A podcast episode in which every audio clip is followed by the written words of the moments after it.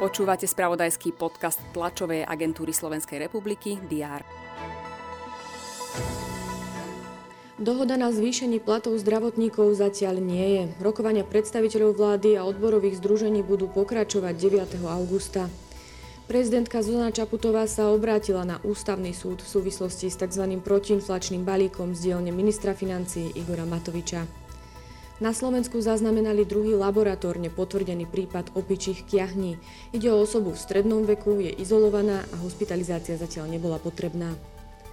Futbalisti MFK Ružomberok postúpili do druhého predkola Európskej konferenčnej ligy.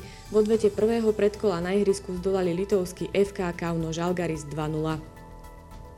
Slovenská reprezentantka v kickboxe Alexandra Filipová získala na svetových hrách v neolimpijských športoch striebro v kategórii do 70 kg.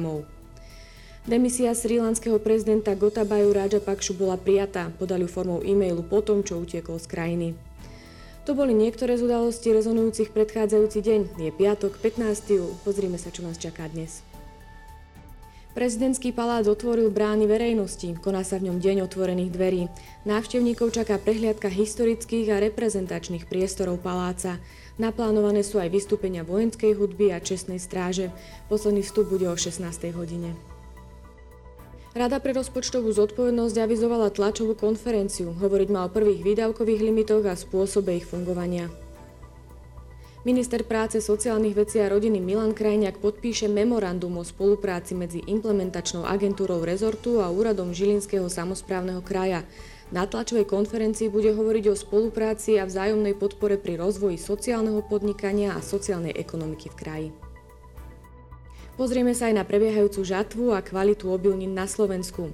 Viac by mali k téme povedať šéf rezortu pôdohospodárstva Samuel Vočán a predseda Slovenskej poľnohospodárskej a potravinárskej komory Emil Mach. Očakáva sa aj briefing po prvom zasadnutí predstaviteľov V4 v rámci predsedníctva Slovenska. Hlavnou témou zasadnutia bude jadrová energia, taxonómia a nové jadrové technológie. V Prahe pokračuje neformálne zasadanie Rady Európskej únie pre všeobecné záležitosti. Poslanci estónskeho parlamentu majú hlasovať o novej vláde. Turecko si zase pripomína 6. výročie neúspešného pokusu o štátny prevrat.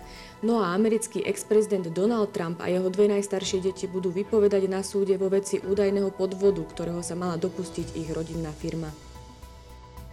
Sledovať budeme aj šport. Pokračujú svetové hry v neolimpijských športoch a tiež Tour de France.